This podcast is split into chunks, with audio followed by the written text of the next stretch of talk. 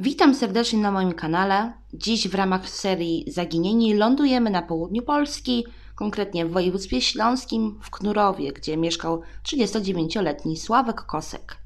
Od 4 lat związany był z Beatą, wspólnie wychowywali potomstwo kobiety z poprzedniego związku, a swoją relację traktowali poważnie, byli już narzeczeństwem, i zapowiadało się, że niebawem wezmą ślub. Sławek był dobrym facetem, ale niestety jego słabością było uzależnienie od alkoholu. Natomiast dzięki Beacie i dzieciom wziął się w garść i rozpoczął walkę z nałogiem.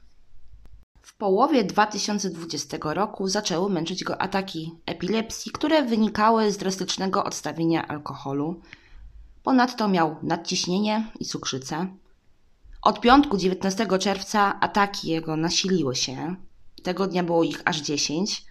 W weekend nie było lepiej, a w poniedziałek 22 czerwca Beata postanowiła wezwać pogotowie. Sanitariusze podali Sławkowi relanium i zawieźli go do szpitala dla nerwowo i psychicznie chorych mieszczącym się przy Gliwickiej 33 w oddalonym o 14 km od Knurowa Rybniku.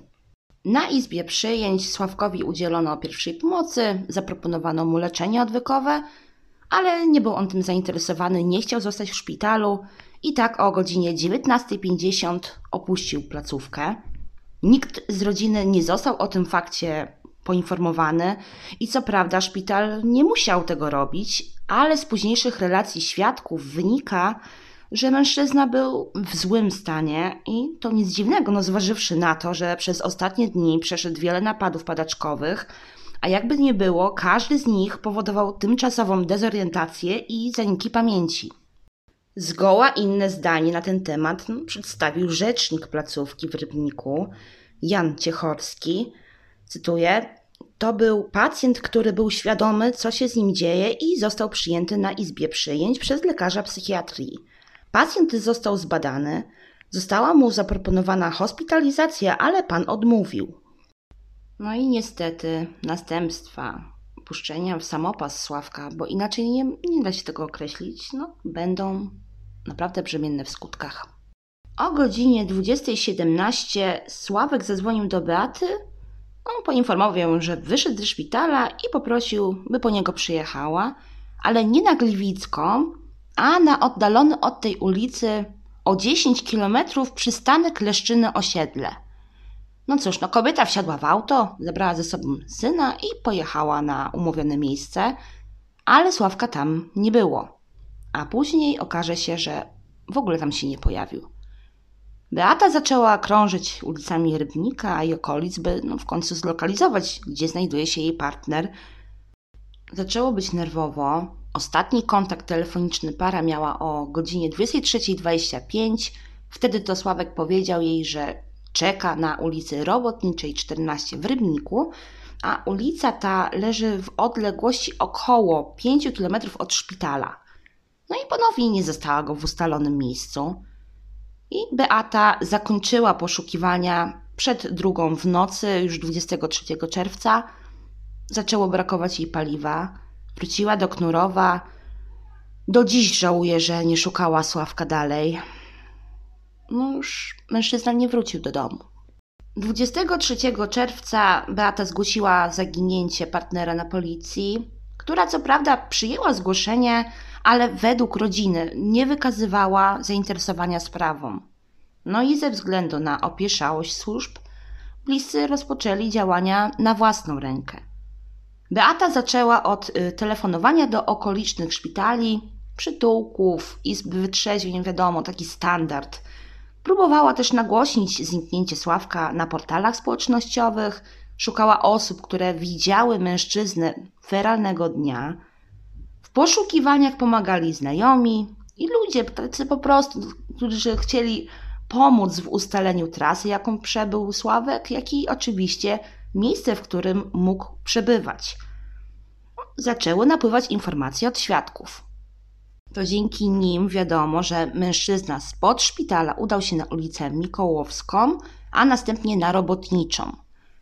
Miał zachowywać się nerwowo, chwiał się, wydawał się być zdezorientowany i zagubiony.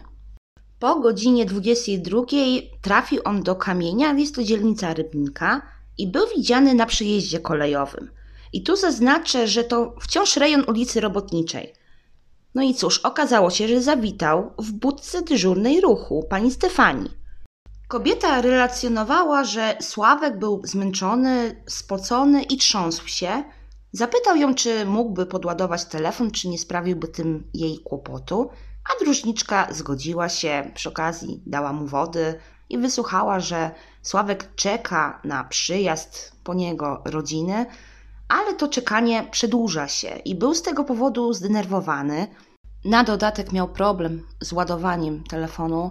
Pani Stefania opowiedziała, że wobec niej mężczyzna był kulturalny, całkowicie kontaktowy i nie było od niego czuć woni alkoholu. W jej budce przebywał do północy i jak pamiętacie, Beata rozmawiała z nim o 23:25, kiedy to miał on być na Robotniczej 14. No, widocznie nie sprecyzował partnerce swojej dokładnej lokalizacji.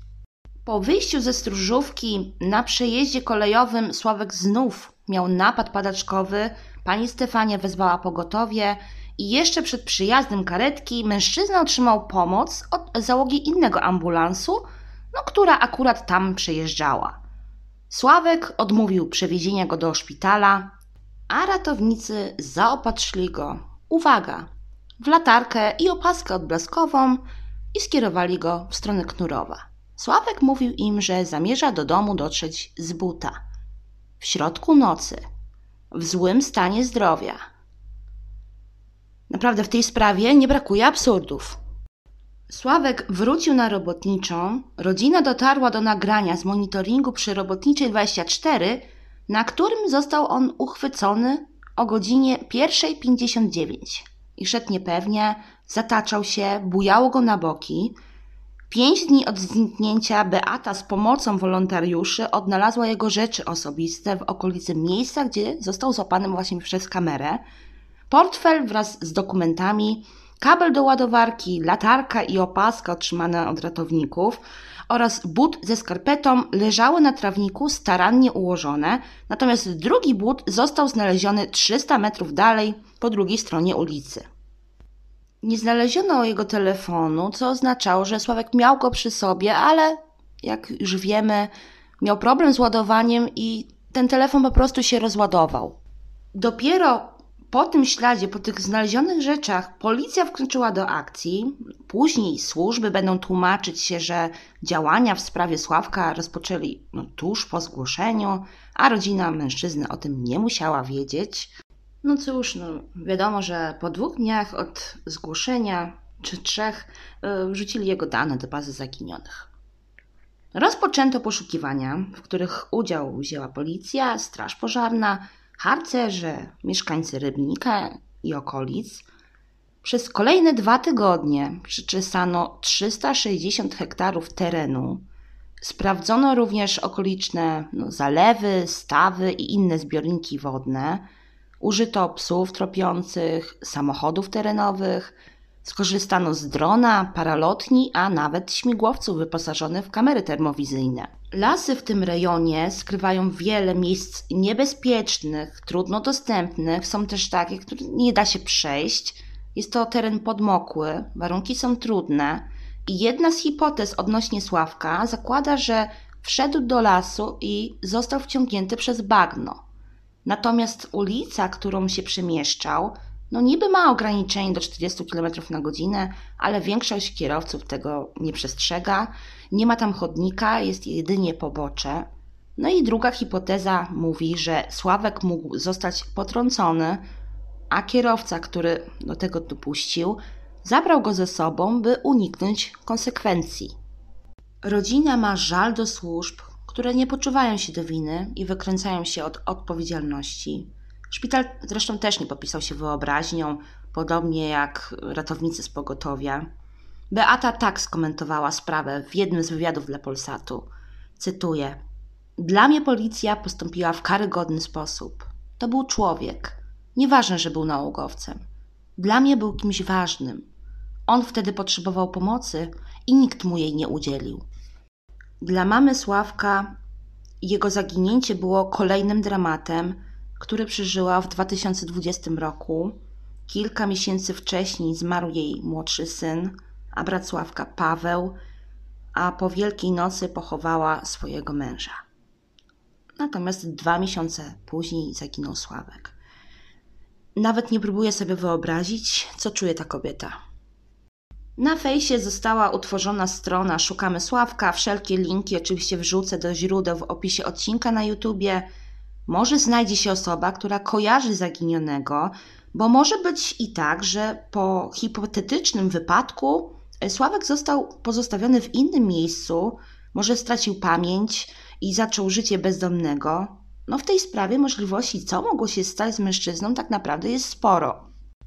Sławek obecnie ma 40 lat. W dniu zaginięcia był ostrzyżony na krótko, ale obecnie może mieć dłuższe włosy, może mieć też brodę. Jego znaki szczególne to blizna na czole, brak górnej i dolnej protezy dentystycznej, tatuaże na ramionach. W dniu zaginięcia był ubrany w czerwoną koszulkę i granatowe dżinsy, ma 175 cm wzrostu, waży około 65 kg, ma brązowe oczy. Jeśli ktoś z Was wie, co stało się ze Sławkiem, oczywiście w opisie odcinka na YouTubie wrzucę dane kontaktowe zarówno rodziny, jak i jednostki policji, która zajmuje się zaginięciem. Do usłyszenia.